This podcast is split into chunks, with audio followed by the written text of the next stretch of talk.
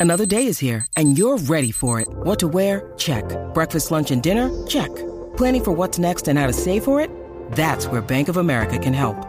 For your financial to-dos, Bank of America has experts ready to help get you closer to your goals.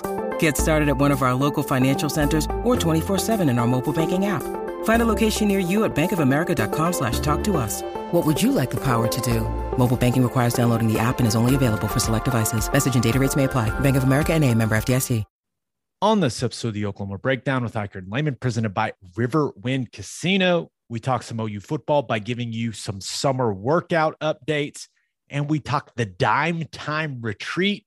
Then Andrew Schlecht from The Athletic joins us to discuss the 2022 NBA draft and gives us some predictions of what he thinks the OKC Thunder may do. We finish up with our winners and losers of the week, which, of course, we talk some OU baseball. Please download and subscribe to the podcast, rate it five stars, and write us a good review. Follow the show on Twitter, Instagram, Facebook, and YouTube. Just search Oklahoma Breakdown on any of those, and you'll find us. All right. Our man Michael Hosty will kick this thing off. It's time for the Oklahoma Breakdown.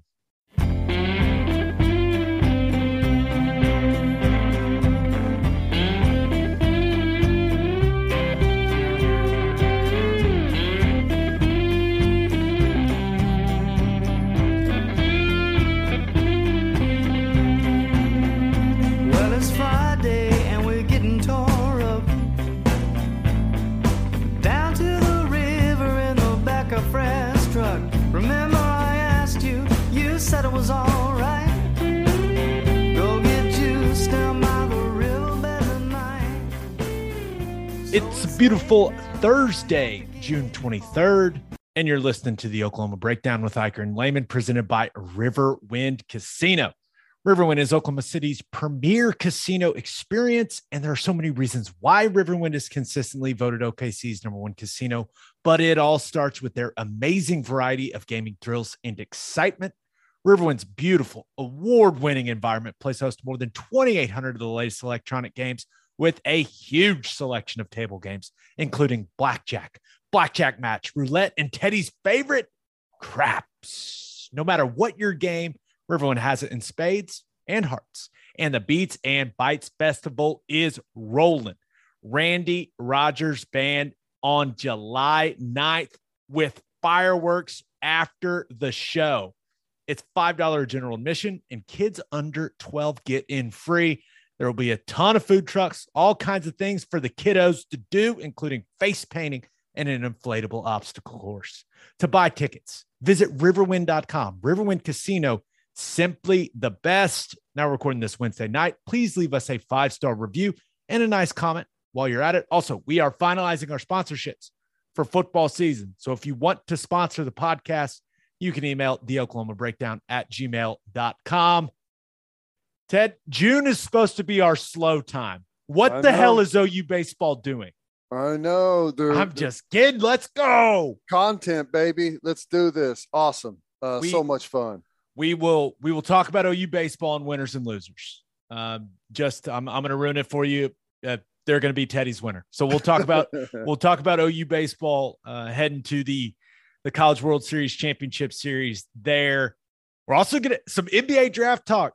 The NBA draft. If you're listening to this th- on Thursday, Yeah. the NBA draft is tonight, and it's an important one for the Oklahoma City Thunder. We've got Andrew Schlecht from the Athletic, who is on like 18 different NBA podcasts, including Down to Dunk, one of my favorite Thunder podcasts. So we've got him to talk some NBA draft, and he's a very knowledgeable man when it comes to basketball. So yes, he's done his research. Um, very well informed. Great stuff, man.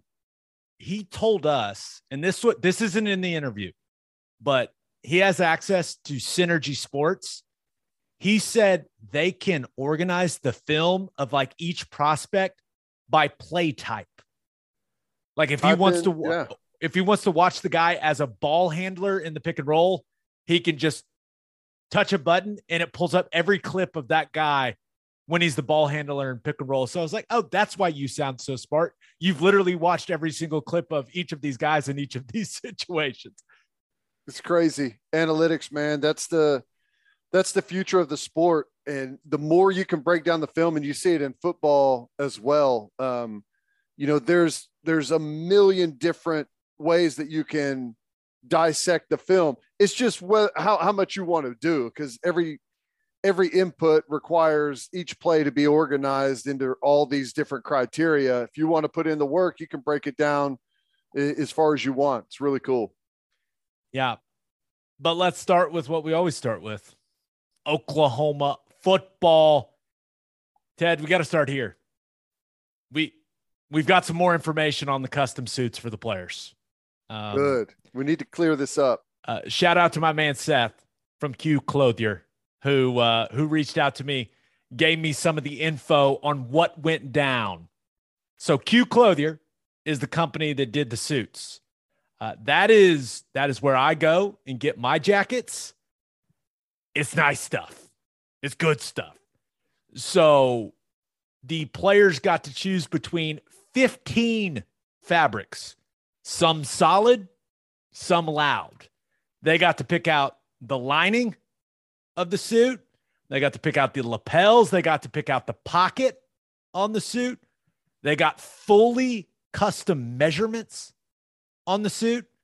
And I was told that all these guys had a great time doing it. And I mean this in a good way, took it very seriously. Like they were excited, but also like they wanted them to get those measurements right. They, these dudes want to look good in this custom suit. But I, the guys that I talked to, not sure when they will wear them, uh, guessing home games or banquet or something like that. But I'll tell you this right now, man. Q Clothier makes some good stuff they want to sponsor the pod. Come on, Q Clothier, let's do it. But yeah. it is I I didn't think it was going to be like Men's warehouse or anything like that. But when I found this out, I was like, damn, that's a nice free suit. Think about that. Um, congratulations to your guy Seth. Can you imagine getting the call? Yeah, yeah, yeah. We need a hundred custom suits. Yeah, that's, we can do that. that's a nice phone call to get uh, congratulations to them. That's a, that's a hell of an order there, but it's cool, man. I love it. Uh, I like that the guys going to be looking sharp. The problem is not necessarily problem, but football players tend to uh, either swell or shrink quite a bit, right? Depending on what's going on. Like, hey, Gabe, we're going to need you to move from tight end to offensive line and put on 50 pounds this this is true. When when I played in the NFL, I did not buy any nice suits. Not one. Because I knew once I was done that I was going to lose weight. I knew that. So I was like, I'm not going to waste my money on, you know, some thousand dollar suit. Like, absolutely not. I I would go to I went, it's not a I went to one of those like buy one get five free Just Joseph Bank things and load yes. it up. I swear. Nice. And and that's and that's what I wore when I was playing. Now I got them tailored. And they look like they fit well. My one of my mottos is reasonably priced suit, great tailor, and it worked out for me. But yeah, no, I wasn't because I knew there's some of these guys. They this suit's getting made. It ain't gonna fit in six months. That's right but I don't know. Uh, I wonder if it's like a rainy day uh, policy on on like getting your car washed that if you gain or subtract 50 pounds, you get to be uh, remeasured for a new suit. Probably not, but it's still really cool, man. I'm I'm glad those guys get to do that. That's big time to be able to look sharp. Job interview, um, awards, banquet, you know, all kinds of different stuff that those guys are going to. It's awesome.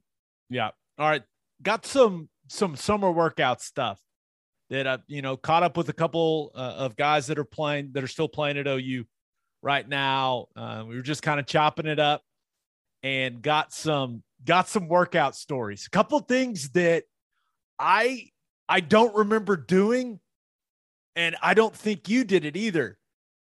Quads. You ha- do you remember this? Was this a thing when you were there? Because it wasn't a thing when I was there. I don't know. So what is, is it? Just uh, four groups running at the same time? So this is how I understand it. They call it quads. You got two two running groups, right? So in, in your workout group, you divide your group into two. And basically, one group runs a half gasser. So Mhm. over and back across the field. Then, once group one finishes, immediately group two runs a half gasser. When group two gets back, group one goes again. So they do three half gassers each. So group one, group two, group one, group two, group one, group two. And then they immediately go and run a 60 yard shuttle in 15 increments. So 15 yards and back, 15 yards and back, no break. And they do it a couple times. And I said, that sounds awful. Yeah, that's pretty bad. But it is um it's very functional. It sounds like to me. It's like Like, playing it- football. It's it's one to one work to rest and super intense, quick break. Super intense, quick break. And you know, you you push that and then you get that final little burn on the shuttle, which can imagine what the legs feel like at that point. And it's building that anaerobic capacity because whenever you're running out an all-out sprint, you're not building the aerobic. You're really sucking into that anaerobic system, and uh, that's what they need. They need to be able to really develop that, and that sounds like that sounds like that'll get it done. Yeah, that sounds like uh, the quads uh, situation is a Tuesday activity. And Ted, you'd be glad to know Friday's still the worst day of the week. Now it's the best when you're done, but that where it's it's still brutal. It, it's the day they're pushing sleds. They're doing the thing which I always hated, where you've got like the pop up dummy, like the heavy one, and you're just having to like drag it backwards and like Backpedal, yeah. back pedal, which is just awful.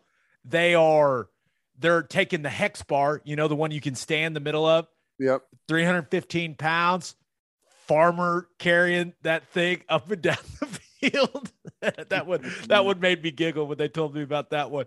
And then this is this this was one of my favorite. Doing a little like uh you, you remember uh shift drill, right? In coaches stations, five and back, 10 and back, Five back, 15 ten and back. back, fifteen. Yep. Yeah, like a suicide, right? Like a mini suicide. So you go five yards back, 10 yards back, 15 yards back.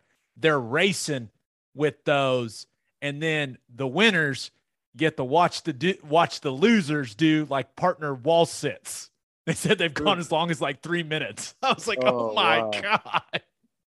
That's brutal. That's brutal. Yeah, I was wondering whenever you said the three half gassers, then a, a 60 yard shuttle, if if that was the five back, 10 back, uh, 15, because that's the 60 yard shuttle. But you said they were just doing it in 15s, 15 down I, and back.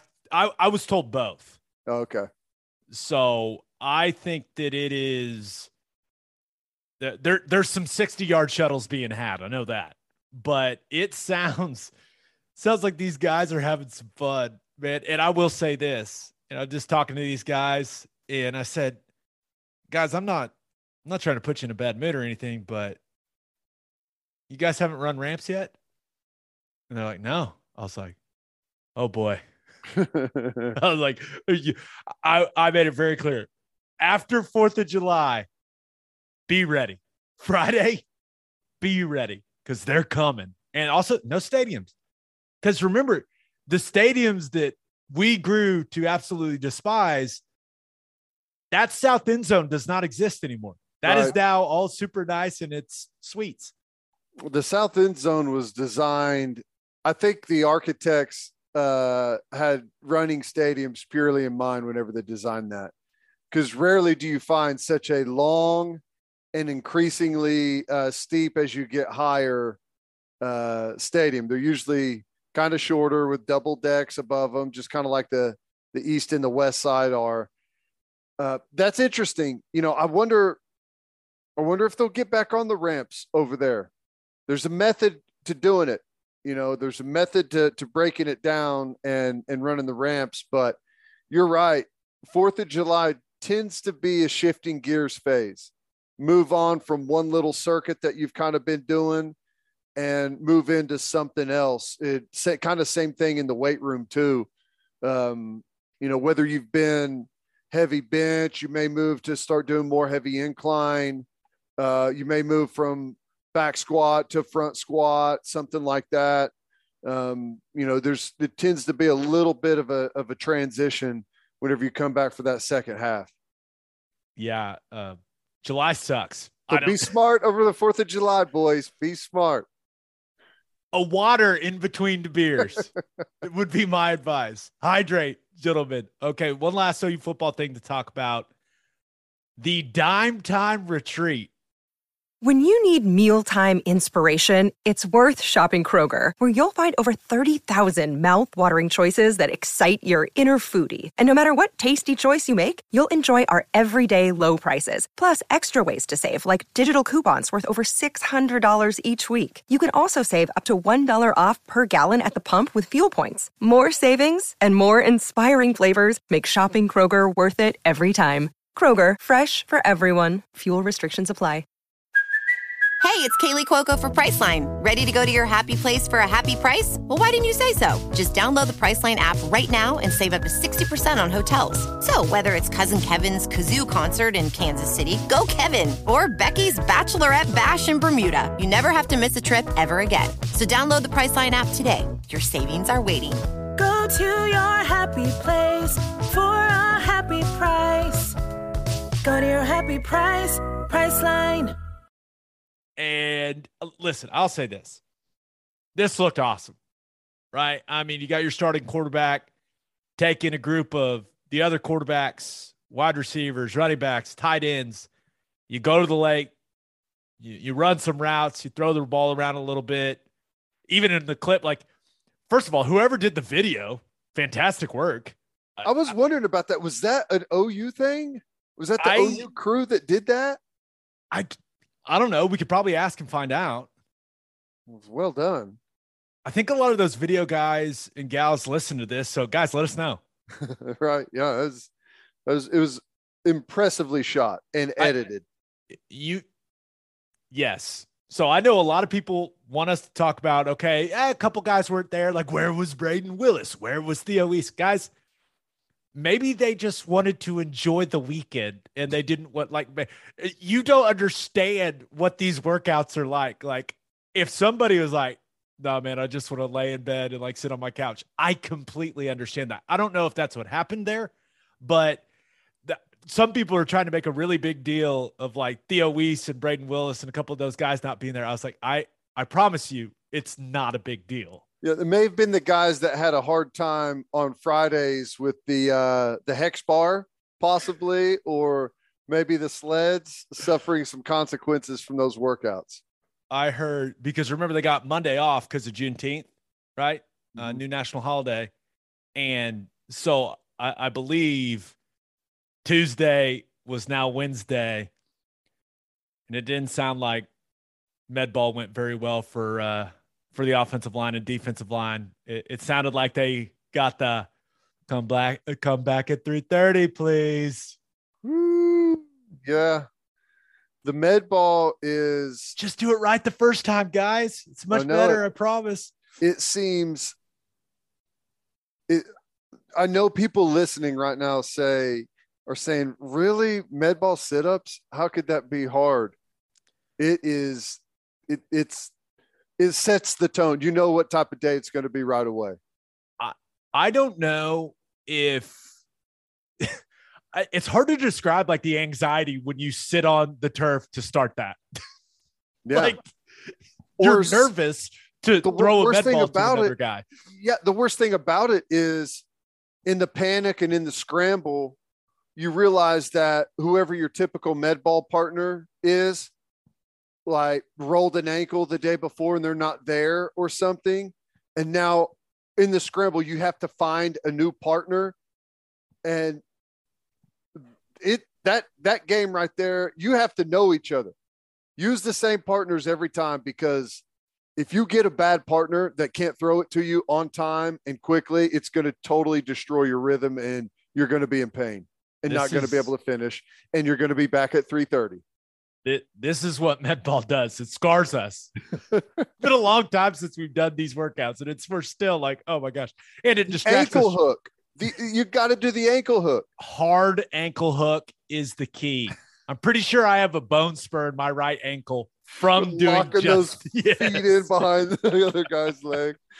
but back to the dime time retreat. Looked looked like a lot of fun. Uh, it's it- it's really nice for those guys to get away. What they're going through right now is I wouldn't categorize it as fun.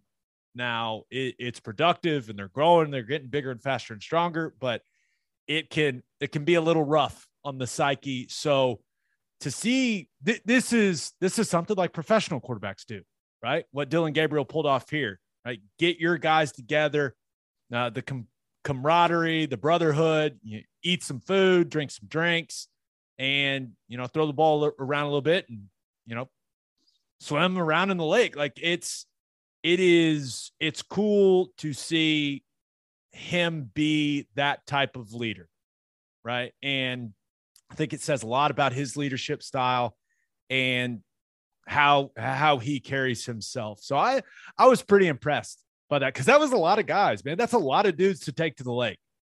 Yeah, and the other thing is, I mean, uh, it's weird saying this, but it's what it's become. It looks good on social media.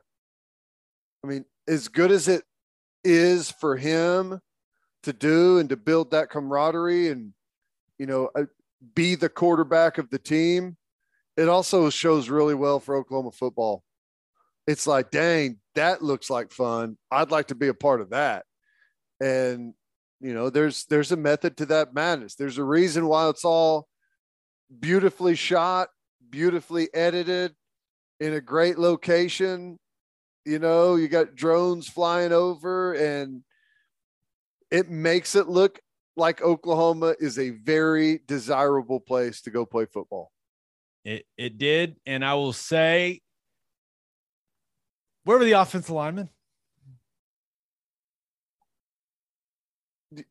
Well you know Uh, no, yeah, yeah, no, no, no. Are them? You, what would they have drank too much beer and you can't film it? Is that? yeah I was. That's that's probably the most. Now, things may have changed. When I was playing college football and we went to the lake, I got hammered. Full disclosure. Now I was responsible. I wasn't driving a car. I wasn't driving a boat. I was riding on a boat and I was just walking places or getting in a Uber or cab or whatever the hell we were using back then. But the maybe the most impressive thing about this entire thing is there is not a single alcoholic vessel in this video. Right. Well, that's what I'm saying. Yes, where the offensive line are. This is the Instagram model shoot, right? Nothing would You don't want the way that Rain that and look- Harrison and all those guys shirtless in your group pick. Come on, man. I don't want Raym with a belly shirt and the cutoff uh, uh, football pants that centers wear on shorts day. Oh yeah, the white ones. Yeah. Oh, I don't want him in the picture ruining how glamorous the whole thing looks. It looks great. It it almost looks like the the Top Gun scene on the beach, right? Everyone sweating, chiseled abs, running routes, beautifully shot. You can't throw a sloppy offensive lineman into that. How dare No you? offense. No How- offense. How dare you? maybe, maybe I I'm gonna find a way. Someone, let's find a loophole to where I could take the offensive lineman to the lake And glamour shoot it. Like and glamour. And we guys if- with like a tub of potato salad. I am I am slow dead serious. If we can get a corporate sponsor for it, I know I, I've got a place we can stay. Or I say that. Hopefully, my wife's aunt and uncle say okay.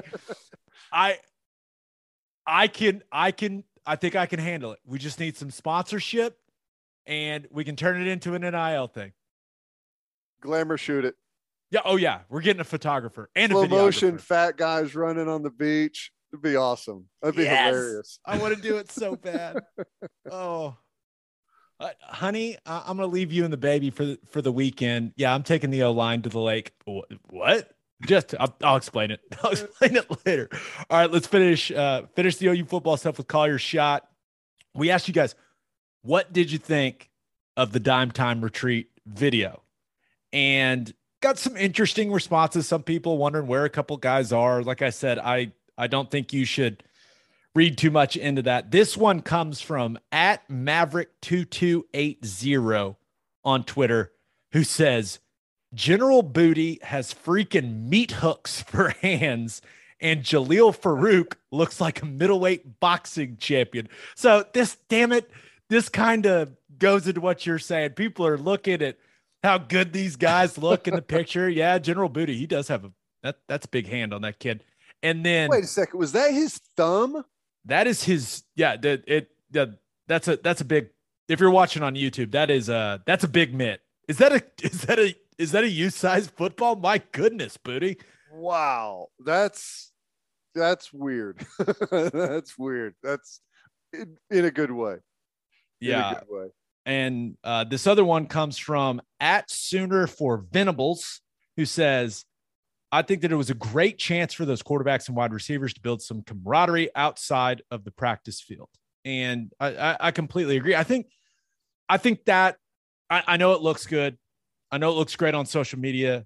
Uh, I know that, you know, some people may say, oh, that's what a quarterback's supposed to do. Well, he didn't have to do that. He didn't have to get that organized, but he did. And I'm a firm believer that everything matters.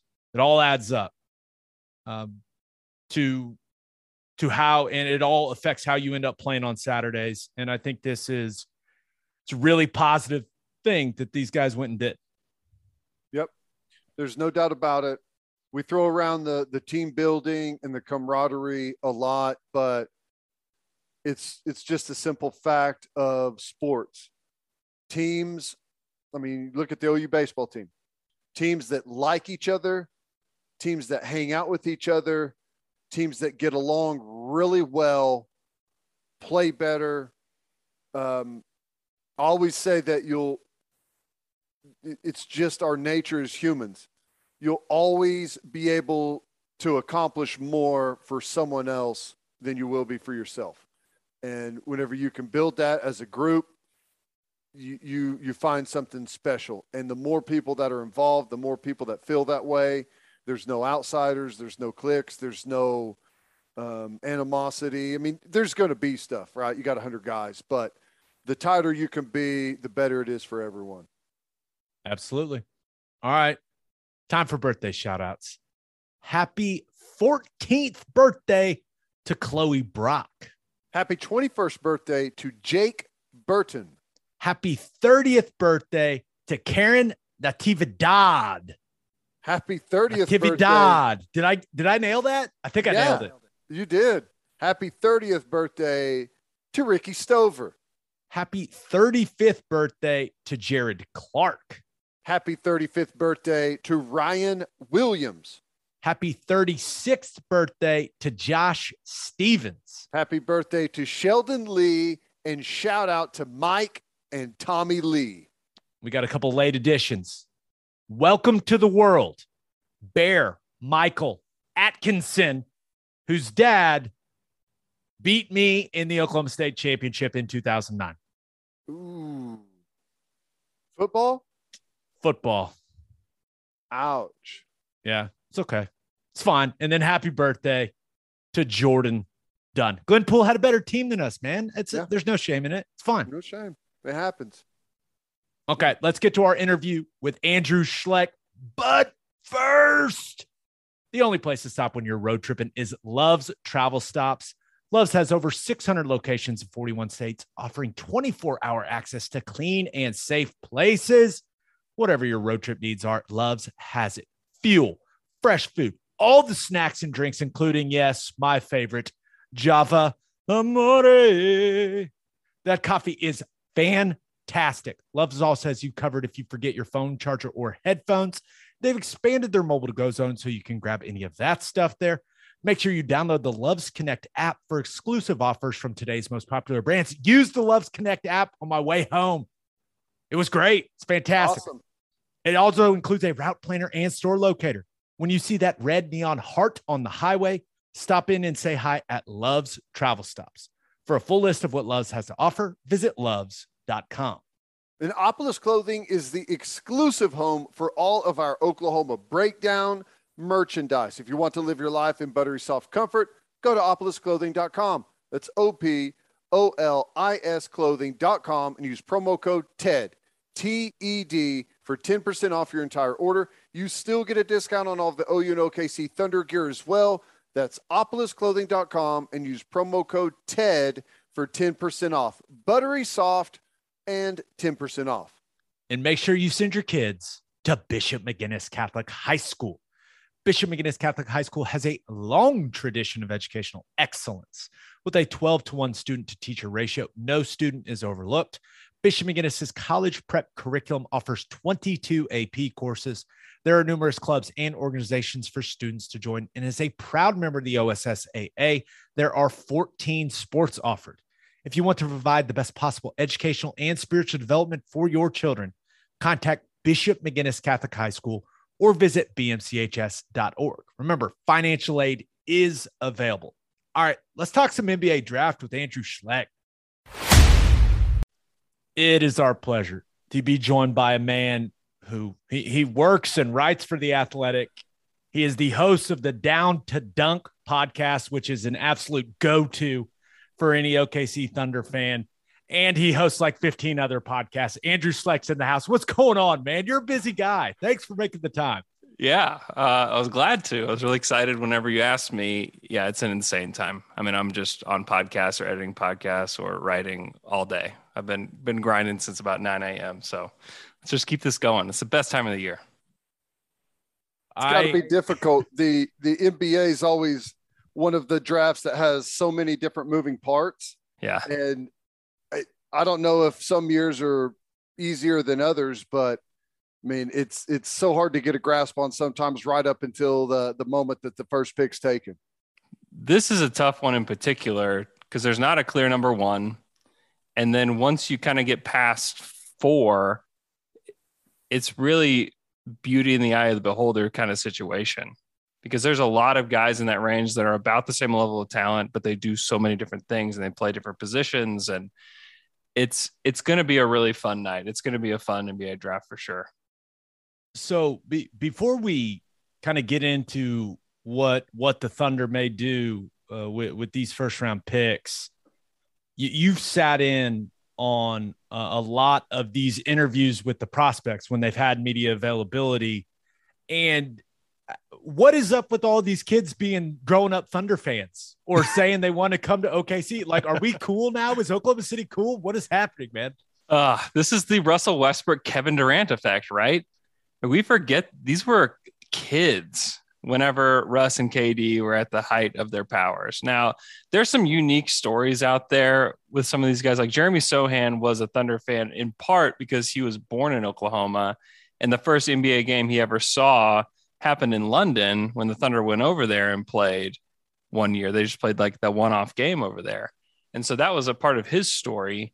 But then you just have like the other random guys that like like Johnny Davis grew up like just loving the Thunder, just like this random kid from Wisconsin.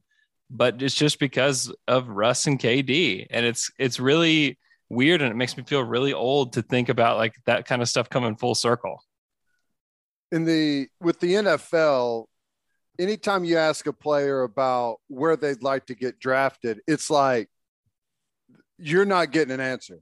Yeah. It's just, it's, oh, it doesn't matter. It's anywhere you may be able to pry out of them where they were who they were a fan of whenever they were they're growing up or recently or maybe a scheme set that matches up maybe well with their talents but it's really hard to pry it out of anyone is it the same thing with the nba yeah i mean you're not getting a lot of anything out of these guys right now the the interviews are only for guys in different markets asking the players if they've worked out for their team and that's what they're for. you know, yeah. guys that are trying to get stuff for stories, it's like, come on, man. Like, no, you're not getting a story out of this. Like, you should just stop. um, because you're just like, did you work out for the team? Some of the guys are just flat out unwilling to say who they've worked out for. I'm like, well, that's a Thunder guy right there.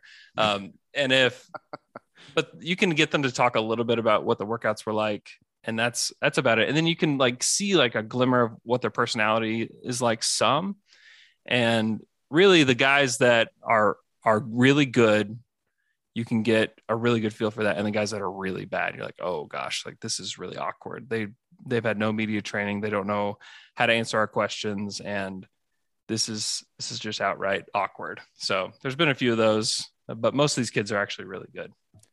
So it is it's clear that this is viewed as a a, a three man draft right at the top. Now Yeah. I, I think this draft has has quite a bit of depth uh, when you talk to people that you know that are studying this closely like yourself.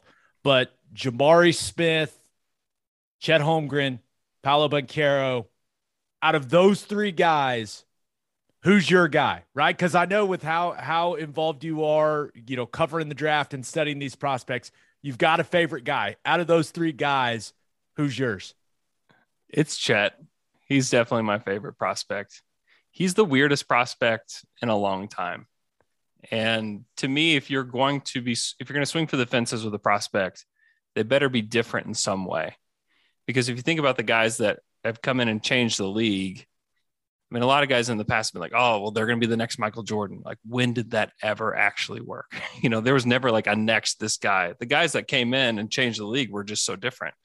I think about like Steph Curry. When Steph Curry came into the league, people didn't know what to do with Steph. They were like, oh, he's this little shooter that's not really a point guard and he's not really going to help you get into offense, but he shoots it well. Is he just like super Eddie House? Like, what is that what he is? Like, people didn't know. And then- Super Eddie House. and then you think about Giannis. Well, Giannis was like unknown for a lot of reasons, but even like the first like couple of years of, him being in the league, people like, well, if he doesn't shoot the three, then things aren't going to work out for him. Like, the dude's got a ring and he's still not very good at shooting because pe- people didn't know what to do with that style of player. Like, well, maybe he can be Kevin Durant. Well, no one can be Kevin Durant. Like, everybody stop trying to compare people to Kevin Durant. No one's going to be Kevin Durant.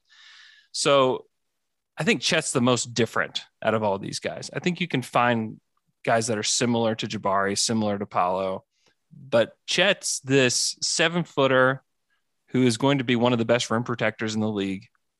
He was one of the best players in transition in college basketball last year. And that wasn't just, you know, grabbing the ball and going and dunking it. I mean, he would pull up from three in transition. And then it's he, it's so hard to imagine what he's going to be at the NBA level as an offensive player just because that he didn't get a ton of opportunities. Like that was Drew Timme's team. And Drew ran the every, everything through him. And so with Chet, you wonder what it will look like in the half court if he does end up on the Thunder. But I think he's got the potential to shoot from three. He has incredible touch. He shoot, he shot like 80% at the rim, which guys don't do that. And I know people are worried about the, the, the biggest thing is if he just looked quasi normal, we're not having these conversations. Like he's the number one pick. But the fact that he just looks goofy, people don't know. People are just like, I don't know. Look at him. Just look at him. He can't be the first pick. We can't put him on the on an NBA court. Like, are you kidding me? I mean, that's to me, that's the biggest hurdle for everybody. I think people see him and they're like, ah, man, Shawn Bradley will kind of look weird too. Maybe he's Shawn Bradley. It's like, well, that's that's not a good comp. Well, Kristaps Porzingis, he's white, blocks shots, and shoots threes. He's got to be just Kristaps. Like, well, no, that's an- another bad comp. The hardest thing for people is I, imagining what a guy who doesn't have a good comp is going to be in the NBA and then making them the number one pick. It was easier with Zion because he was just a monster. I was like, oh my gosh, like look at that guy. He's like this physical freak that's know 260 pounds and can jump out of the gym. But Chet, he's this skinny, white American kid that has one of the most unique skill sets ever. And he looks funny. He doesn't do himself any favors. He got on the Zoom with like his hair puffed out like all the way. It's like, man, you just you're just leaning into it, aren't you? Like that's it's so to me, I, I just think if he had just a normal look about him, we're just talking about him as the number one pick, period. But Jabari looks the part, Paolo looks the part, so it's easier for people to picture what they're going to be in the league. I I keep seeing it, I keep hearing it, I keep reading it that Chet is a good rim protector, will be a good rim protector in the NBA. I just can't see it. There's not another rim protector that looks like that. Yeah. I mean, it's one thing to block shots in college basketball. It's another thing to be in the paint, blocking shots, being a rim protector in the NBA. There's that's where the animals play. And you know, I I don't know. I just am I am I crazy for seeing looking at it and saying, I don't know. That looks like a guy that's going to hang around the three point line a little bit more than it is hanging around the rim, protecting guys driving to the hole. I think I think I would agree with you if if his personality was if he wasn't so driven and like willing to prove to people that he can do more, because he did it a ton at Gonzaga, where he wanted to be around the bucket just because he could finish everything around the basket. Because his arms are longer than just about everybody's. He also has really learned how to create a wide base to give himself some more strength. Like he's not a he's not weak. He's really skinny, but he's not weak. And he figured out ways to leverage his lower body so that he just didn't get pummeled every time. I mean, it's it's funny because I think a lot of people will point to like the first matchup with Paolo Banchero and be like, he just got destroyed. Paolo got him once. And then he tried that on Chet a few other times and couldn't make it happen. I mean, he's got 60 pounds plus on him. And Chet figured out what he wanted to do and he wouldn't let him do it the rest of the night. But people won't show you those clips. People will show you the clips of Paolo dunking on him and moving him out of the way. But people won't show you whenever Chet figured it out that Chet stopped him on multiple occasions, him trying to do the same thing. So to me, and also NBA defenses, it's rarely, especially in the post, a one on one game. It's a team oriented defense. And the Thunder are, I mean, Mark Daigneault did a really good job with the defense last year. And they don't have, they had maybe one good individual defender on the team. And for portions of last season, they were in the top half of the league on defense. Like they had no business being the top half of the league on the defense. They didn't have any good rim protectors. They just had a good defensive scheme and some decent athletes and guys that are willing to play. And Chet, I think you plug him in there. I think you can compare him a little bit to like what Rudy Gobert was when he came into the NBA. Super skinny, guys would drive right at him. And he proved to them over and over again, like, you shouldn't do that because I'm going to block your shot. And Rudy, you know, multi time defensive player of the year. I think that that body type is going to be similar. Like Rudy's not giant, he's still pretty skinny. And you know, part of the reason that the Thunder lost in the first round a few years ago is because Rudy deterred Russ from going to the rim, you know, and I think that Chet's going to be similar. It's going to take some time.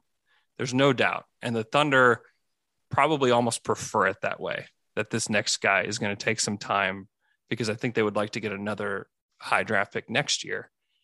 However, I do think that he's got the highest ceiling amongst all these guys just because he has such a unique skill set that could really blossom into something that we have really never seen before. Do you anticipate Chet being the pick at number two? I do. Yes. Yeah, I do. I would be surprised if they went in another direction. You look at you look at those three guys, right? Jabari, Chet, and Paolo. Is there any chance Sam Presti pulls some sort of ultimate Sam Presti guy and selects someone other than those three guys. And if he did something like that, who who may be kind of that wild card? I mean, the only guy that you could take outside of those three is Jaden Ivey. I mean, six foot four, fast as lightning, can get to the rim whenever he wants, has a pretty good mid range game, a developing outside shot but the speed and athleticism you can't teach that and you can't just go get that. So there's a chance there's been some smoke on the thunder really liking him. I don't know if they like him as like their first pick or if they like him as a guy that they would go get with a bunch of assets at four. I'm not really sure but he would be the guy. I have a really hard time believing that that's going to happen though because you look at what happened after the all-star break and there was this a big ordeal about Shai and Giddey and who's who's going to have the ball and who's the primary ball handler. Well, Mark told the media that that Giddey's going to be handling the ball more, and you know Shai came out and said, "Well, that's not my plan A," and it was like this whole big deal about who's going to have the ball, who's going to have it most of the time, what's going to happen here or there. it's really the only time that I've seen Shai even ruffled have ruffled feathers at all. You know, since he's been here, it was like, you know what, I would would rather it just be me. Is is what he was telling us. And then you're going to add another guard that needs the ball. I mean, a lot of people are like, well, Jaden is going to play off the ball. I really don't think Jaden is going to play off the ball in the NBA. I mean, if you look at the play types that he had, the two most common play types that he had at Purdue were pick and roll ball handler and transition. In both cases, he's got the basketball in his hands. Mean, that's I think that totals up to 50% of what he was doing at Purdue. So to say like, oh, he'll just be off the ball. Well, he really wasn't very effective off the ball at Purdue last year. He's not that great of a shooter. So you're going to put him on Oklahoma City. To me, I don't know if you can start those three together. I don't know really how that works. To me, if they took Jaden Ivey, it would be they trade down to to four. They pick up a 2023 first round pick that is either like top one protected or unprotected. And you signal to the fan base, we value the 23 draft more than we do any of these guys.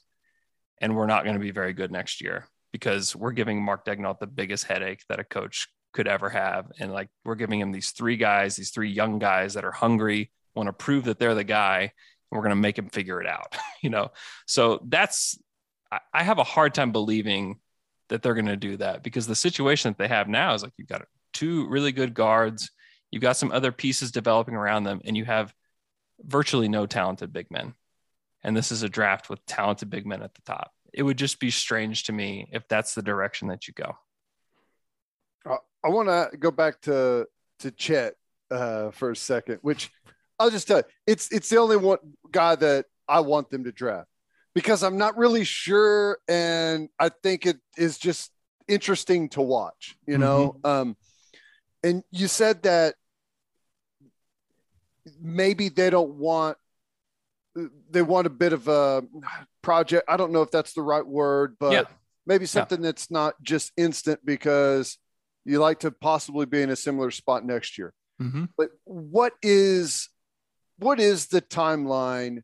Because I know these days, like whenever you, sorry that I compare everything to the NFL, but it wasn't very long ago that whenever you took a, a rookie quarterback in the first round, the expectation was sit a year or two until you're ready and then take over. That's gone. Mm-hmm. If you're not playing right away, it's almost a disaster, and everyone looks at the pick like it it was a mistake. So, what is the timeline for you? Like, like what is acceptable, and the player that y- you see, like the potential there. How long down the road do you think it is until and maybe it's an impossible question, but how long until maybe that player that you are imagining could could actually be the guy we're watching? Yeah, uh, to your last question, I think it it'd probably be two or three years before you start really seeing what he can do. I mean, these guys get in the weight room, and you're going to see pretty quick what they're going to become. Um, the Thunder are very good at, about that. They're gonna. This guy's going to be fully focused on basketball only while he's here. And so I don't think it's going to take like five, six, seven years. I think we're probably, talking like two or three years before you're like, oh, okay, I can see it now. And then as far as the timeline goes, I think it's laid out pretty simply. They've got some money on the books. They've got a little bit of space that they can use up before the draft. If they don't use it, it's going to pretty much be gone because Shai's extension is going to kick in. They're going to draft the second pick, which is going to eat up about $10 million in space. So they could use some of that now and absorb a couple more contracts. The Knicks is a, a team that people are talking about right now that the Thunder could take a couple contracts for them. But then after the season's over next year, the Kemba, Kemba Walker deal is gone. Derrick Favors deal is gone. They're going to have a boatload of cap space. They're going to have a, their third lottery pick in place. And they're going to, there's a new collective bargaining agreement that's going to be signed in the summer of 2023. It could be a lockout maybe maybe not. I don't know. But that to me is that above everything. And i think they actually lined up the cap space and the flexibility to to be with the new collective bargaining agreement so that they can know the rules they're playing with.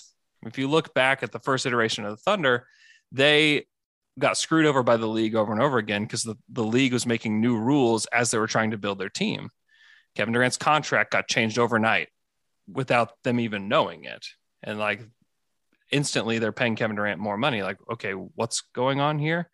Um, they, you know, the rule that they enacted after Kevin Durant left was that, that you could extend them at a more reasonable amount. Well, that didn't happen until after Kevin left. So that kind of screwed them over. There were just a lot of things along the way. They didn't smooth the cap, which allowed um, Golden State to get Kevin Durant. So I think if you're Sam, you kind of are beating your head against the wall. Like, okay, like every single time these rules are being changed, but it is, we're the ones that are losing.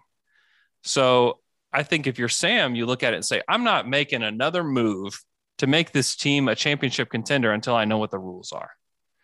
And so if he can understand what the rules are after they make a new CBA in 2023, then I think it's more favorable to take five first round picks and trade it for player X and then try to move this team forward with more pace. But until then, I just don't know that there's a reason to to go out and do anything like that. What he's telling you, Ted, is we're going to sit through another season of pain. Is is what he's telling you, and get ready. okay, uh, another tough subject. Lu Dort. Mm-hmm. Some rumors are out there, right? Um, whether it's Dort in 12 to move up to go get a player. Mm-hmm. Uh, you know, uh, does the Thunder want to pay him long term? So I guess my question for you is simple. After Thursday night, is Lu Dort a member of the Oklahoma City Thunder? I think so. I think you look at the rumors that are out there. It's like Lu Dort and 12 for four. Well, if you're a Kings fan, if that's the deal they do, I think you're livid. I think that's a horrible deal. Um, I think if you're Portland as well, Portland's got two small guards that they're going to start. You think you want to add Lu Dort to that team? They just traded for Jerami Grant. I don't. I don't think so. That doesn't make a lot of sense to me. Is is that the player that you're going to add to your team that's going to make you a Western Conference contender? Like, I just don't think so. Uh, so I think he probably is on the team after after this. I also think a lot of this really depends on the negotiations that are happening behind the scenes. Is Lu Dort's agent pushing for 20 million?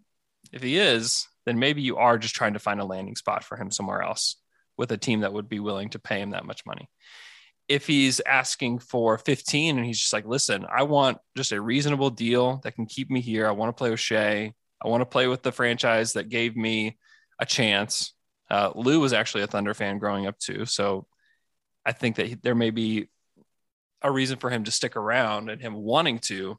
So really, to me, it's more about those negotiations than anything, because they can extend him this summer. They can decline his option and then extend him this summer, or they can pick up his option, have another really cheap year of Lu Dort, and then try to give him a new contract when he's an unrestricted free agent next summer. I think that that's, I think there you can make the case for both because they're going to have so much cap space. It's not really going to matter if they sign him to like a 15, like three year, $45 million contract. And then I think that they will know if they can bring him back as an unrestricted free agent next summer, too. I don't think they would be afraid to do that because that would allow them the most flexibility with regards to team building next summer. That's kind of what I've been predicting all along is that they'll let him get to unrestricted free agency and still bring him back. Uh, that's that's what I think is probably the most likely thing. But if they can lock him up on a cheaper deal, I think they'll do it. And if he is holding out and saying like, I don't, I want to be an unrestricted free agent now. I want as much as you'll give me. I think they'll say, okay, we'll we'll send you to the Wizards or whatever. What's the flip side of that? If you're looking at it as a as a reason to make that move and move up, what would that be? Would it be possibly that, you know, we have a chance at a, at a developmental guy that maybe takes a little bit longer and helps us be bad next year, mm-hmm. right? And and we've got another developmental guy, and you stay young. Is that would that be the thinking there that if you wanted to move up? I think the thought would be if you have Dort and 12 and even an additional asset or whatever it would cost to move up, that you just think that whoever is at six or seven or eight is just going to be a star. That's that to me is why you would do it. I don't know that you would do it just because. I don't know that the draft is all that different at seven than it is at 12. I think you could probably get a player that's just as good at 12 as you could at eight. And so I I wouldn't do the deal. I just don't think that it's going to be worth it at the end of the day. However, it's all about like Sam's evaluations on these guys. Like he has more information than any of us do. And if he thinks that like Jalen Duren is going to be a stud, then he'll go get him if he can. Uh, I mean, the guy that everybody wants to talk about, Shaedon Sharpe, I don't know if he's going to be any good in the NBA. I have no clue. But if Sam has enough information, and he might, How do you not know? He played so much in college. it's just I I don't know. There's a lot of people out there that have a lot of certainty about Shaedon Sharpe, and I'm like, you just don't know what you're talking about because no one has any certainty on Shaedon Sharpe unless you're an NBA exec and you've actually sat down and talked to him. But yeah, maybe it's that guy. I mean, that's a big time swing because if he is as good as some of the people around him think he is, then he could be a star or he could be Gerald Green 2.0. Like, I don't know. if if they can't move up from 12, who who do you think's in play there? Right, that that's kind of the territory. You know, when you look at all these mocks and these evaluations, like your AJ Griffins, your Jeremy Sochans, Johnny Davis, uh, those type of guys. Uh, who, who do you think kind of fits the Thunder mold that could be available at 12?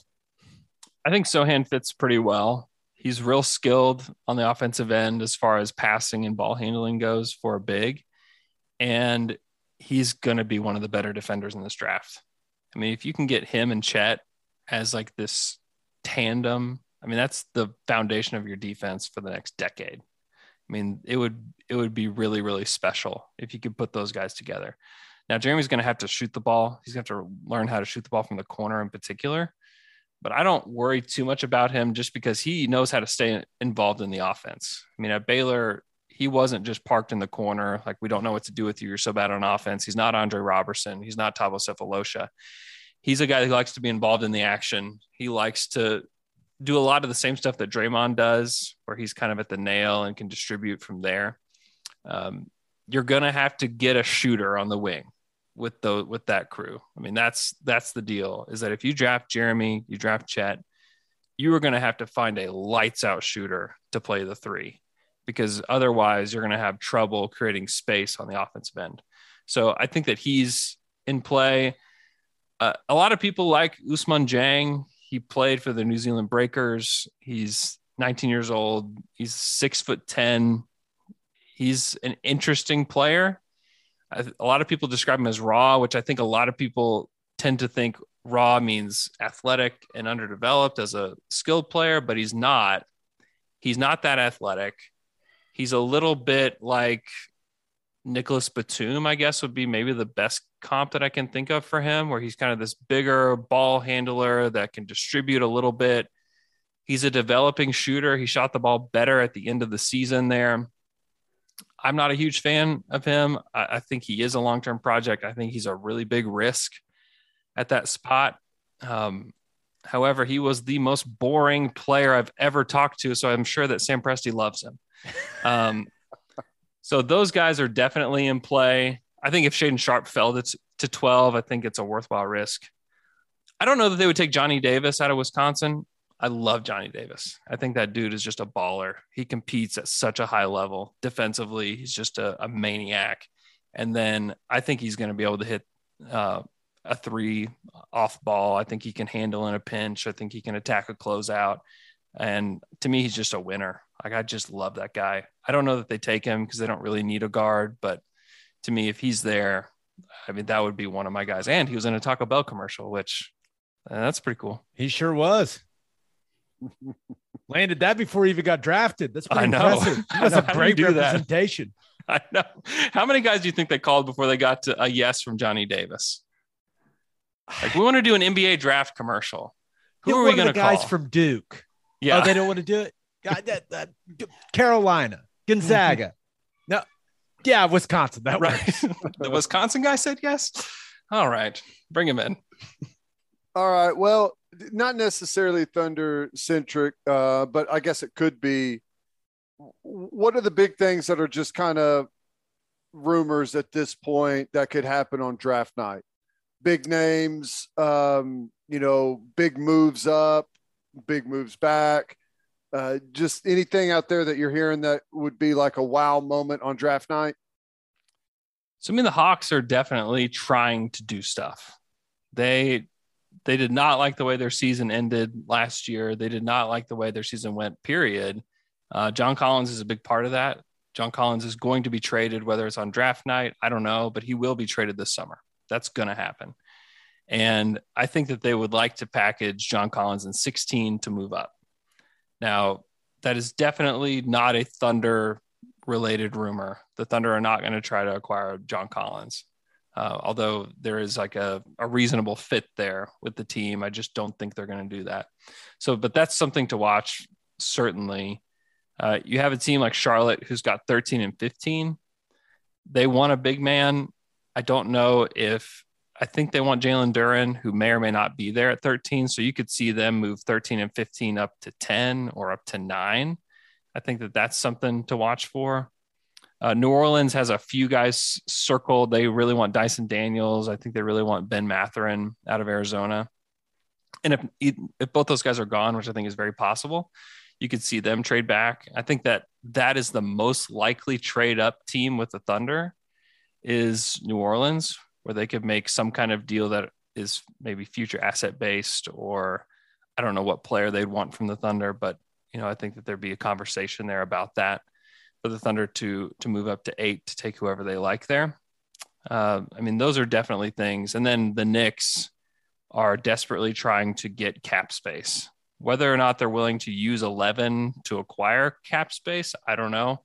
So this is where the Thunder could come into play, where they just take Evan Fournier off their hands, and maybe they could get 11 or some kind of future pick. I mean, honestly, if you can get any future pick that belongs to the Knicks, you're doing pretty good. So I would expect it to be a future pick if it if that does happen and not be 11. Uh, but that's something to watch for as well. I think there could be some activity. And then the Kings, like the Kings are going to be the Kings. They're going to do something dumb. I don't know if that's taking the wrong guy. I don't know if that's going to be trading out, but the Kings are going to perpetually be the Kings. That that's a tremendous way of putting it. Andrew, I know you're extremely busy right now, man. You've been on everything that I've been listening to, but thanks for coming on, man. We really appreciate it. And enjoy draft night, man. The Oh, work it, can't the work is almost over. That's right. I can't wait. It's going to be so fun. If you live in Oklahoma City, you should come join us at Fassler Hall in downtown OKC from 6 to 10. It's going to be a- an absolute blast. This will be the first time since uh, Steven Adams was drafted that I will have heard of a player that we're taking. This is the first time. It's been a while. It's been a while. it's going to be fun. It's going to I mean honestly, this year and next year will should be like the foundation of the next Thunder team. And so it's kind of cool to make some kind of memory with regards to what they do. So Yeah. I'm looking forward to it. Let's hope it goes well. Thanks, man. Yeah. Thanks, fellas. Appreciate it. It's gonna be Chet. I'm just gonna I'm gonna have to learn to love him. I he I, I'll say this. Andrew sold me. I'm team Chet. Here we go. Here we go. Let's go, Chet. Big Holmgren Holmgren guy right here. This guy, big Holmgren guy. That's that's the pick I want just because I think it's interesting. I think it's interesting. Definitely. um, Chet is uh, I I don't know because I'm not totally sold on it. I'm not totally sold, and that's okay. I don't need to be. I don't know. I don't know much about the basketball world. Um, I have my questions, but I think it would be a lot of fun to see a guy like that develop into a star.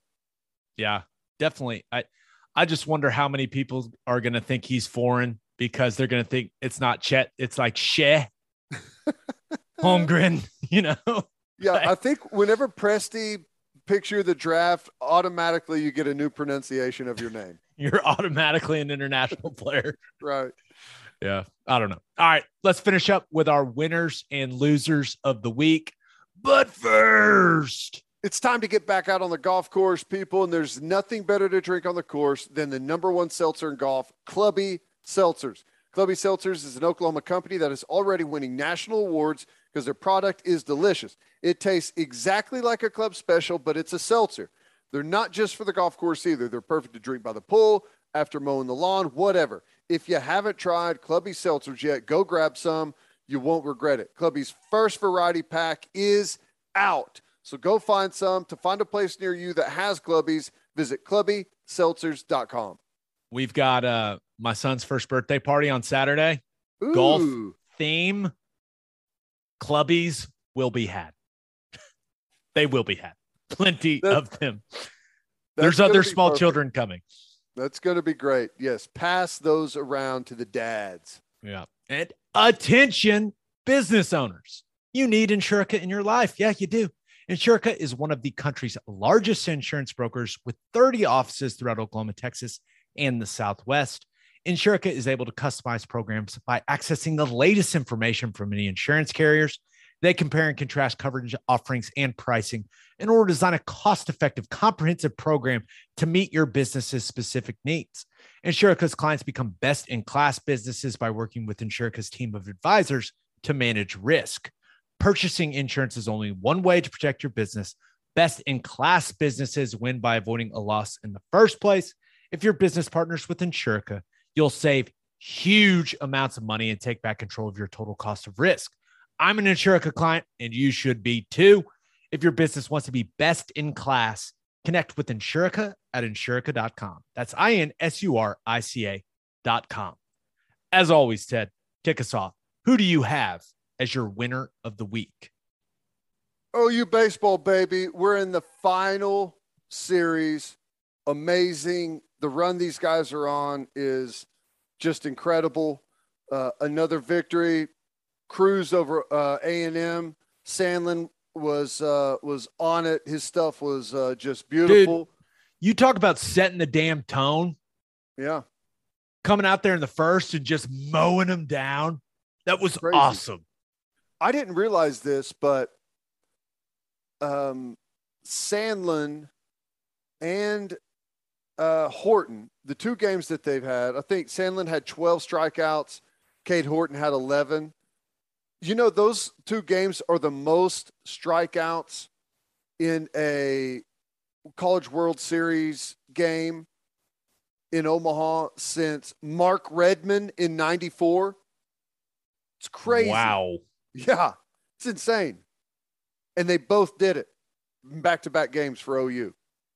and not to bring up something sad, but like Sandlin, didn't his sister pass away? Like, I think it was, you know, just a couple weeks ago. I remember reading something about it I didn't know in, in the Tulsa World, and that's just, it's almost one of those, you know, meant to be. Like that kid deserved that performance, and like he was so clutch, man. Like he had some situations, right? I think it was the fourth inning where he gives up, gave up the two hits to start the inning, Yeah. but then bounces back with back to back to back strikeouts.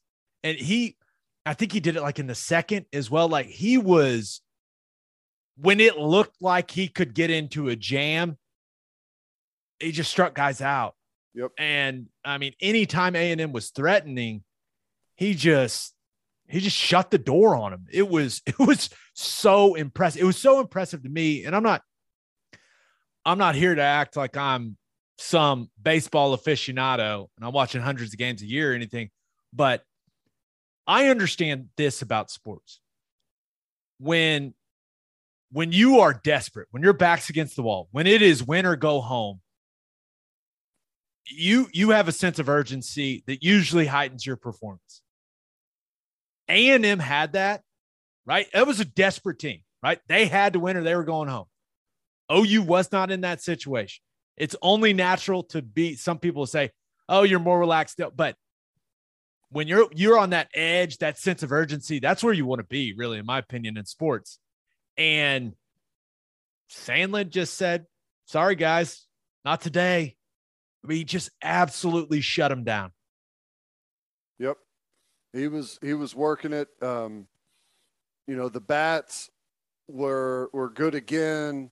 Jimmy Crooks drops another bomb. Uh, he's he's on one right now. Just a fun team. Everyone contributes. Everyone's playing well. They haven't been perfect, but they've been dang near perfect. And it's, you know, was a, a big time game. And frankly, they turned it into a snoozer, which is good. That's it what was so want. boring. Yeah. That's like what the last want. three innings. It and it was just it went by quick, and you look up and it's like, oh, they're you know they're nine outs away. Oh, they're five outs away. Oh, they're two outs away. Let's end it with a nice, tidy little double play here to wrap things up. I mean, it's just clean baseball, aggressive baseball. They're getting it from everyone, and honestly, the setup could not have worked out better. They've got their one, two, and three guys all going to be working on full rest for game one, game two, and if necessary, game three. All guys are coming off of great performances. They're feeling good. Confidence level is high. You couldn't ask for anything better right now. I I agree. And I, I feel like we need to talk about this when it comes to OU baseball. There seems to be this group of OU baseball fans that aren't fans of other OU fans now cheering for OU baseball. They're like, you're not real OU baseball fans. To those people, I say, relax. Just just relax. We're all the same team here. Yeah. Hey, you may be listen, I have never pretended that I watch every OU baseball game. No, I I am very honest. I get my OU baseball knowledge from Toby Rowland and Eddie Radosevich. And I watch a couple games now and then. You know, when they started getting things rolling, yeah. If you want to call me a bandwagon fan, like, listen, I've been going to OU games since I can walk. I ain't on any bandwagon, so you can shut the hell up with that. I Well, I will say, like, I understand what some of those people like, oh, you haven't been riding with us the whole season.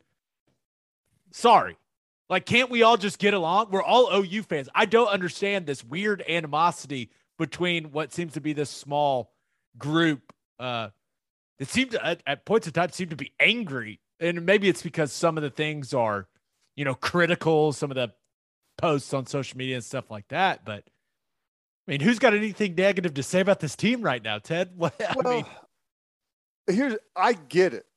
oh, I, I totally get it. I understand because there's a, a, a, a core group that has been there, rain or shine, good and bad, thick and thin, no matter what. And you've you've been grinding all of this time with the baseball team, sometimes mad at them, sometimes happy, but always there. And I understand that now everyone else is is, is going to show up and celebrate what you've been waiting on this whole time. You've been waiting on it for 25 years. Everyone else that's showing up has been waiting on it for 5 minutes. I understand completely. But that's the nature of the beast. You know, you you have uh it's the same thing in basketball. Basketball goes to the final four. There's there's a ton of people that start to show up. Softball, same thing. They've been winning like crazy now. It's the hottest ticket in town. When you win, that's what happens. Why? Because you got a massive group of OU fans, right? They're OU fans. There's going to be a bunch of people that show up in Omaha that aren't baseball fans, they're OU fans. And they're going to go to whatever OU event is happening at the time that's drawing the attention, that's winning games, that has a chance to to to go to a national championship. That's how it goes. They're OU fans. Now football has way more hardcore than baseball does. Hopefully the numbers start to grow with baseball. But you know, that's what's that's what's going to happen at a place like Oklahoma. They're not necessarily bandwagon fans because they've always been OU fans. They're just going to what team is on the hunt at the moment. Yeah. and I I think a lot of us listen. I I went to my first game, OU game, I think in '95, and I went to every home game in '95, in '96, in '97, in '98. So I understand. I understood at a very young age what it's like to support a team that's not winning a lot, is not having a ton of success, and then boom. I never like when things took off, and you obviously those were your teams. When things took off, I never thought, oh, you people weren't grinding with my six year old self back in 96. Like, I, I don't know. It's just, it, Yeah, the I same just- thing happened. everyone I- should be in a good mood about OU baseball right now, is maybe what I'm trying to say. Right. And I, I I do understand it, but my hope is that this ignites something and I, I don't expect next year that all of a sudden the stands are going to be completely full for early season games in late February. All right. I, I, I it's that's not my expectation, but I do expect there to be more people than there was this year and the year previous. And I do expect that there's going to be more eyeballs on it. And I do expect that there's going to be more money channeled that way. And I think this is this is going to be good for OU baseball, 100%. Yeah. Uh, speaking of more money channeled that way, OU announced a $5 million gift from Brian and Kim. I'm going with Kimry. I think so. Kimry. That's how I've been saying it. Yeah, uh, a couple from Bartlesville. Uh, that'll go to the L., L. Dale Mitchell Stadium renovation. So this run, I saw I saw Skip Johnson's tweet, and I was like, "Oh boy, someone got a donation." And then this came out shortly shortly after. So other the only thing that was better than that was Crooks's dad hitting the cameraman with that finger gun uh, on ESPN. That was after I think it was after his second hit in the game. It wasn't the homer; it was the next one. I think he he just hit the finger. Oh, it was it was dad swag to the max, man. It was fantastic. That's great. So much fun. I'm glad that I'm glad that they're enjoying it. I'm glad the fans are enjoying it. I'm glad that the fruits are already coming in. And I, I saw the uh the rendering of like what the the baseball facility is going to look like whenever it's done. Looks pretty good, man. Looks really good. Yeah. All right. Who'd you have as your loser of the week?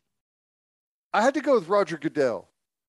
Um, now he was up in front of Congress, and I, I, it was interesting. First of all, I don't even know why he's there. Is this really something that Congress needs to be spending time on? Um, you know, there's a million other things going on. Why do we need? Why do they need to get to the bottom of what's going on with the Washington Redskins? Is every single business out there that has some issue going to go and and comment in front of Congress think it's stupid. But anyways, whenever he was there, I thought it was so funny. He got asked why Dave Portnoy is um, banned from NFL games, and he said, "I don't know anything about that." and he was, I guess, he was under oath and now there's like this big campaign about he's just committed perjury by He saying that he lied under oath. he lied under oath. I thought it was so funny, and it's just a dumb look. I'm sure he was like on the list of things that hey, this might get brought up. I don't think on that list they came up with Dave Portnoy uh, being banned from NFL games. So I think he was probably shocked at the moment, but I will not be convinced that he doesn't know anything about that. That I thought that was awesome and just another another in a long line of bad looks for Roger Goodell.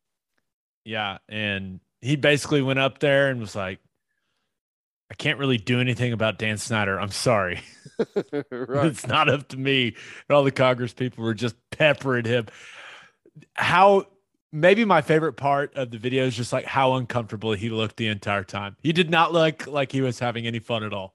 At all. I, well, it's got to be miserable. you know, you've got people th- He should have are- just pulled a Snyder and not showed up. Yeah. I don't know why he would show up. It's, I don't know. I think it's just the biggest waste of time ever. I have no idea why he's there, why any elected official gives any rip whatsoever what's going on there. So dumb. Yeah, and I'm sure Goodell. That was only you know the what was it twenty of twenty four for Deshaun Watson settled. Did you see Yeah. that? So now he's you talk about he he was testifying in Congress. Now he's got that situation where they probably had a pretty good idea of what they were going to do. Now you've got 20 of those 24 cases, uh, civil cases settled with Watson. I Goodell's probably like, man, what a week. Yeah. I don't know. I, I'm fascinated to see what goes down with that. Um, I don't know. Some people are saying that they're, they expect a significant suspension, but I don't even know what that means. I mean, six games is significant. Now, I don't think it's significant for Deshaun Watson's situation, but six games is still a significant suspension for a player and for a team. So I don't know what that means. Like, is a year suspension? Is that significant? Is that what they're talking about? I, I don't know. I'm fa- I'm fascinated to see what what comes down. Yeah, that is that's kind of a, the storyline that's kind of looming over the entire NFL season. So we'll we'll see. All right, let's get to my winner and loser. But first, First Fidelity Bank is a full service financial institution based in Oklahoma with tailored solutions for all your personal and business needs checking accounts, saving accounts, home loans, and much more. They do it all, whether it's online banking from your computer or mobile banking from your phone. Everything is stress free with FFB. Making mobile deposits, paying bills online, and moving money to different accounts could not be easier. First Fidelity Bank provides free ATMs worldwide, making banking convenient wherever you are. They also give back to the community. FFB donates a total of more than $500,000 to local charities and educational foundations. Make your life easier and go bank with First Fidelity Bank. Visit ffb.com for more information. And if you are a whiskey or bourbon drinker, stop what you're doing. Head to your favorite liquor store and buy some Balcones products. You got to grab some of Balcones lineage single malt whiskey. It was just voted one of the top 20 whiskeys in the world by Whiskey Advocate, and you'll be shocked by how affordable it is. Also, you got to snag some of Balcones baby blue corn whiskey. It's made from He blue corn. forgot. That's he the forgot. fancy corn. No. It's made from the blue corn. That's the fancy corn. And that is why it has won more than 25 awards. Last but certainly not least, you got to buy some of Balcones pot still bourbon. Its big flavors make it the perfect bourbon to drink year round. Yeah, you, you can drink it when it's going to be 104 degrees this weekend. Woo. Remember, in 2012, Balcones Single Malt won the Best in Glass competition, beating brands like Johnnie Walker and Macallan. It became the first American distillery to win the competition. This stuff is the real deal, people. If you love great whiskey and bourbon at a great price, then Balcones products are the only way to go. The whiskey may be made in Texas, but the owners are from Oklahoma. To find a liquor store that has it, vi- visit balconesdistilling.com. All right, for my winner of the week, this one is this is very personal. Thought about going with minivans because Ted drove home from Dallas, uh, Dallas to OKC in a Chrysler town and country rental car. And my God, Amazing, right? what an efficient and practical, easy to operate, handled well. What a piece of machinery Amazing. that minivan. I don't think I'll ever be able to convince my wife to let us have one. But I'm a firm believer like everyone with kids should have one of those. Uh, in and out with the car seat, so easy, just the convenience, the the just low key elegance. I mean, there was so much space. It was me, my wife, my one year old son in his car seat, my sister in law. We had all been gone for more than three weeks. We had like 10 suitcases in that thing, too. No problem. And plenty of space for activities. It's they're Incredible. They're amazing. I used to do a uh, my radio show from this Dodge dealership, and they always had some of those like either the Town and Country or the Pacifica there.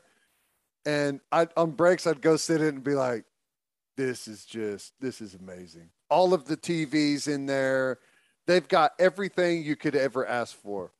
I wish I could. I wish I could just force my ego to shut up and drive one. That would be the best thing ever. I, I- see guys driving minivans and I envy those men. I do. I I envy having that confidence. I I- know. I will say, my wife fell asleep last night. I looked at Toyota Scanning the internet. Siennas, like the premium Toyota Sienna, We- for like a solid 20 minutes. I watched the YouTube video, like the YouTube tour of the interior. Gabe, we took an Uber in Orlando from Disney World to the airport in a Toyota Sienna. And I did, I was like, hey, this is awesome because we had six people in it and everyone's luggage, it all fit in the back in an area like this big. Somehow all the luggage fit in there. Everyone was spread out. I was like, this thing is awesome. And I was looking up prices. I was watching They're- videos. They're like half the price of the car that you drive, dude. I know. I know it. It was it's that's hilarious. Oh. Maybe I may reach out to our friends at Fowler Toyota and just inquire, just see what the Sienna inventory is looking like. I no promises. I just just want to take a look. You know, maybe maybe drive it a little bit. You know, I'm just just saying. But my winner of the week, LIV golf. Strong week for Greg Very Norman strong. and Yep. the crew. Uh, now we we thought them applying for official world golf ranking points. We thought that was going to be the big story this week. That was like the fifth thing on the list of big things for that new tour. LIV golfers, they're going to be allowed to play in the Open here in, in mid July, which is which is big news for them. So they just got to play in the U.S. Open. Now they're getting to play in the Open Championship. And then you had some names, names come over and join the LIV Golf Tour. And one of them is an OU man, Abe Ancer. And I thought his statement that he released was interesting, right? Said playing in LIV would allow him to spend more time with his family and friends, said it would allow him to spend more time and invest more time back uh, in his home country of Mexico. Uh, he's an OU guy. We got to support him. But this is a guy that, you know, is a top 20 player in the world. Yeah. Has been playing some really, really good golf. So when I saw that, I bet, I bet the LIV people were fired up, a little international flavor. They're like, you know, a, a Mexican American, you know, dual citizen there. That uh, I'm sure they're really, really uh, pleased with that. And also the guy, he's a hell of a golfer, Yep. right? No, no doubt about that. They may not even know about the tequila yet. right. yeah, he's that's awesome. Um, can't blame him. Uh, fewer tournaments, more money, more time back in Mexico, more time with family and friends.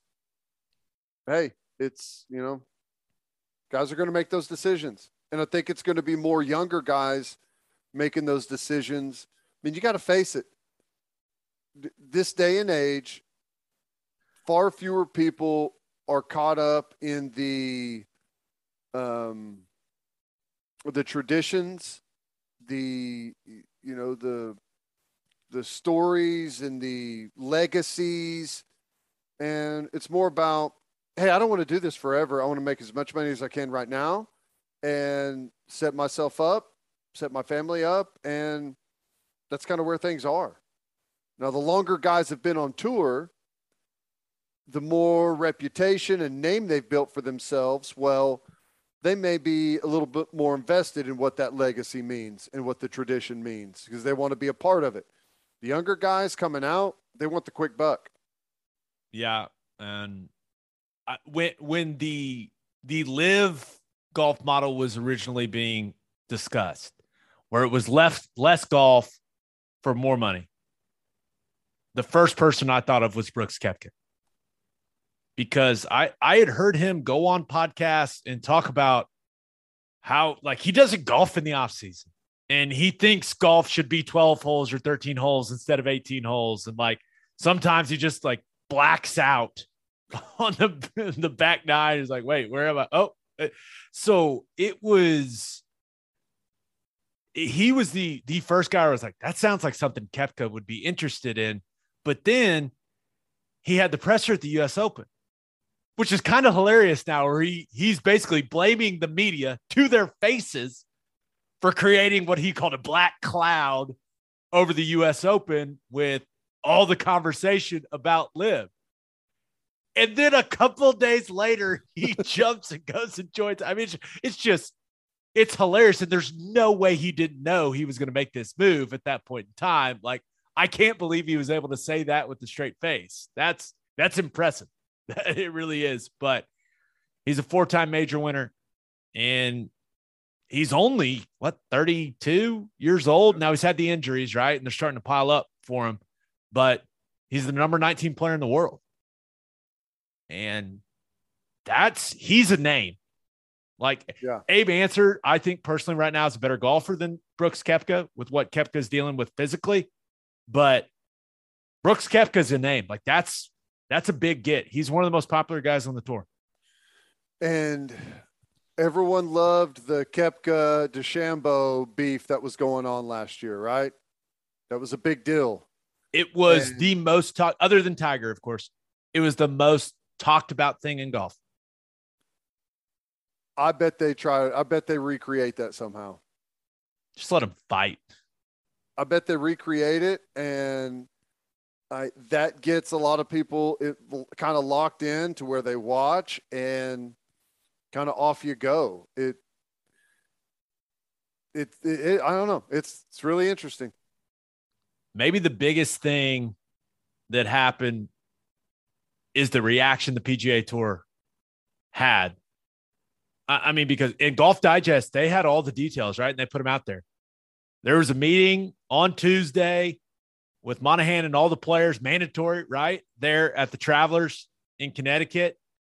And basically, starting in 2023, the PGA Tour schedule, it's going to, and this sounds awfully familiar it will include eight limited field, no cut events with purses of $20 million or more uh, for the top 50 finishers in the prior season's FedEx Cup standings.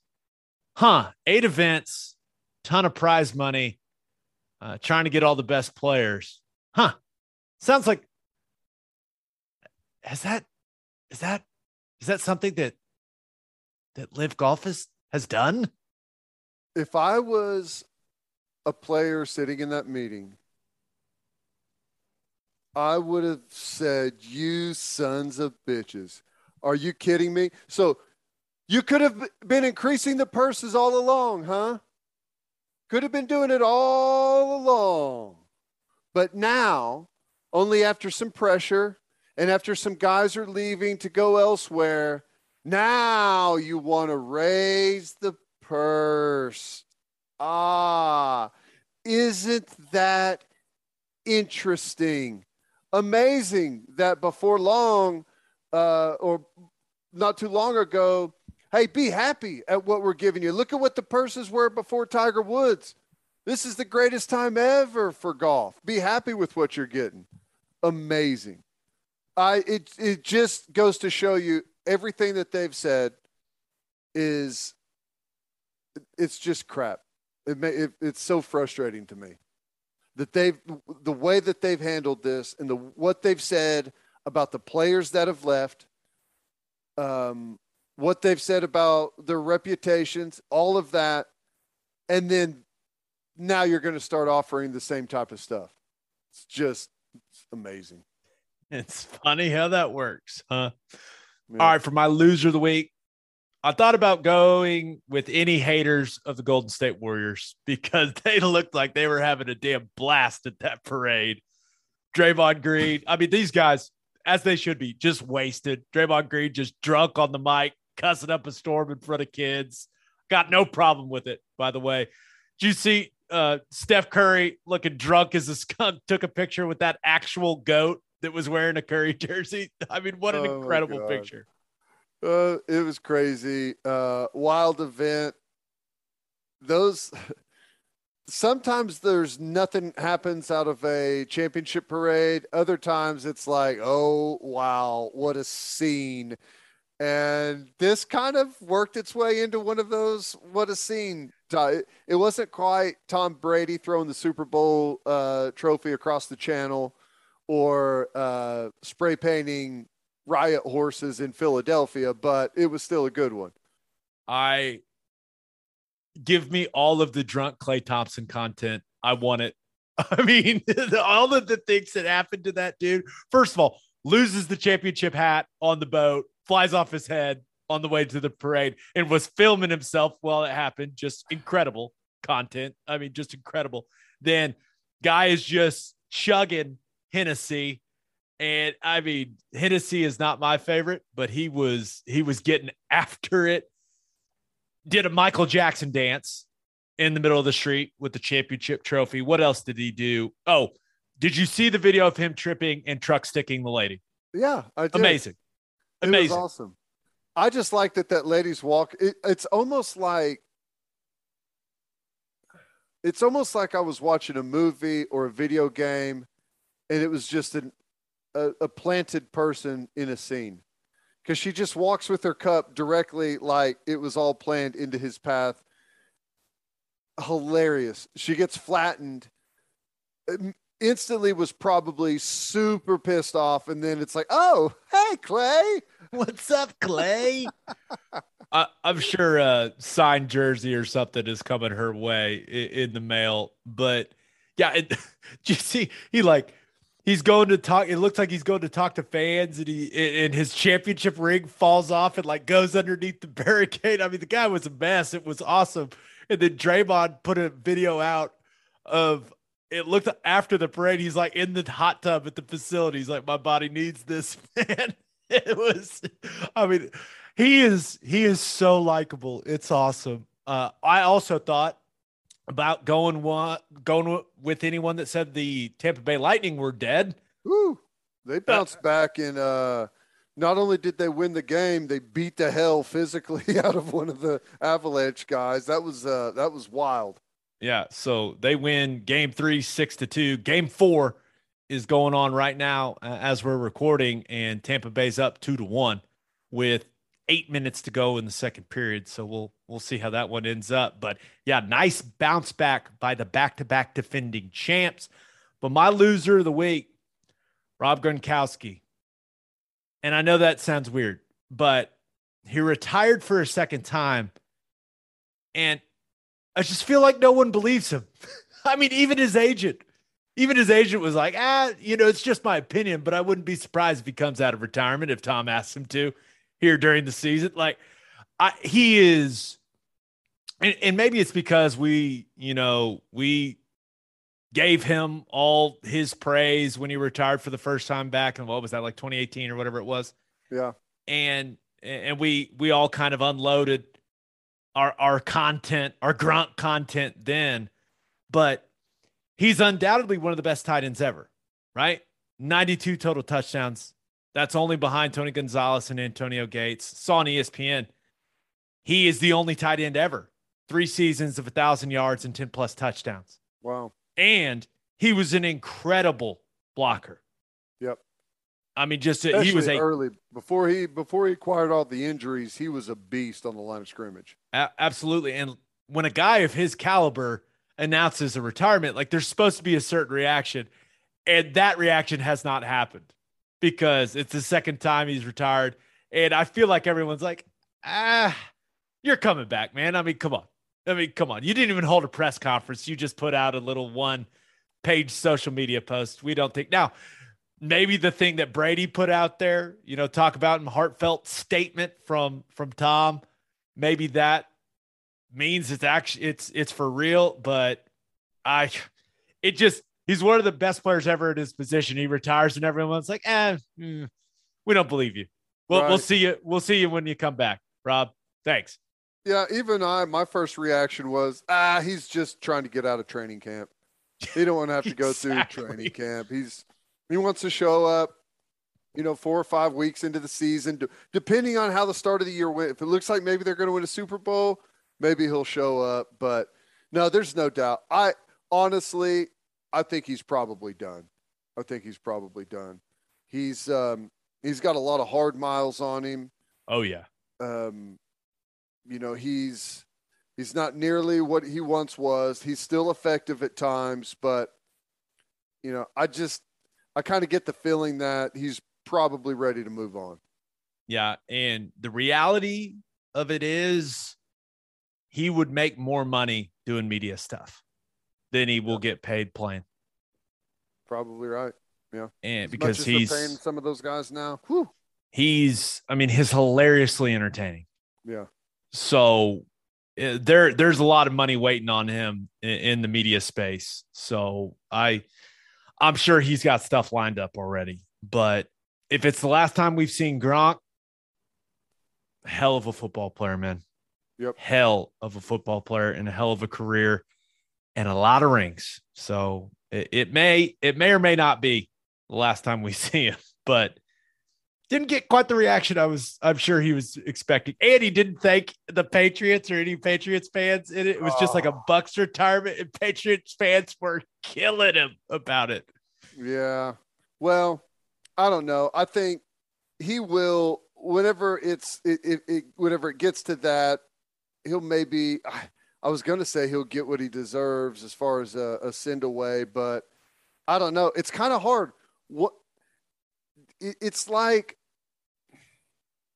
I don't know. It's like you can't really have uh like two celebrations for the same thing at do, two different times, right? And once you do the first retirement, you're never really going to get anyone to really jump back on board with the big, you know, let's redo this thing all over again. But he is awesome, guaranteed Hall of Famer. Yep. And on that note, episode 225. Can you believe we've done 225 of these? It's crazy. It's crazy. I feel like it's still still going well. It's fresh. It still feels fresh, man. We just started this thing. Just started, baby. And we'll have a new podcast that'll drop Monday morning. Hopefully, we're celebrating an OU Baseball National Championship. I hope so. I Just hope a so. reminder, you can hear Teddy from 3 to 6 on 94.7 The Ref. You can hear me on Sirius XM Big 12 Radio, channel 375. Hope you all have a great rest of your week. Have a fantastic weekend. Stay cool out there, people. Drink lots of water. Water in between each alcoholic beverage. It's good. It's a good formula. Until next time, we appreciate y'all for listening. Do what always do, Oklahoma. Take care of each other.